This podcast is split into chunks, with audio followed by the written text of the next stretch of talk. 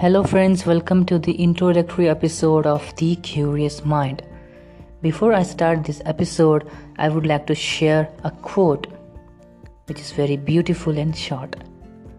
Success is predictable by Brian Tracy. And I hope you all know who is Brian Tracy. In this episode, I am going to tell you about myself. It's just going to be a brief introduction and later on I will tell you about this podcast and why I have started this podcast. So let's get started. So, friends, I'm an Indian student studying science, particularly physics, and I like to learn something new every day. And that's why I have started this podcast to share all those knowledge, all those ideas, because I want to contribute to all those my friends who are curious, curious mind. That's why you have come to this podcast, right? Because you want to learn something you are very curious. I completed my schooling in 2017, and to be honest, I was not a very good student.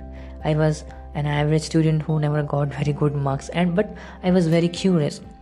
I can remember those days when I used to watch Stephen Hawking shows, Cosmos by Neil deGrasse Tyson, and all those episodes, all those shows were in Hindi which is my mother tongue. And English is my second language, but I can hardly speak a very good English.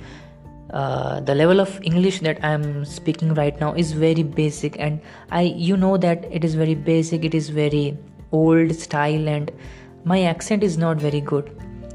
So it's not about the accent, but language, but it's all about value. If I can give you something valuable, I become happy. So, in the upcoming episodes, I will not only talk about the science, the material knowledge, the physical knowledge, but also some mental knowledge, some spirituality, some spiritual books. Not the religious, but some spiritual knowledge. And this podcast is going to be very useful and very valuable. And you will learn something new every day. So, in every episode, I will pick some topics which is very burning topic and some questions very curious question like okay like what we are made up of. We, we all know that 70% of human body is water but if 70% of human body is water then why we are not evaporating? So yeah it's a stupid question it's a, but it's a curious one so we are going to get some good knowledge okay? So it's going to be everything valuable. So i hope you got the concept of this podcast.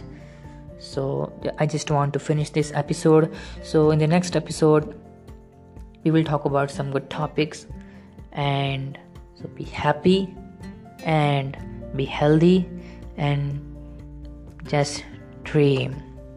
Thank you thank you for listening to this podcast. Bye bye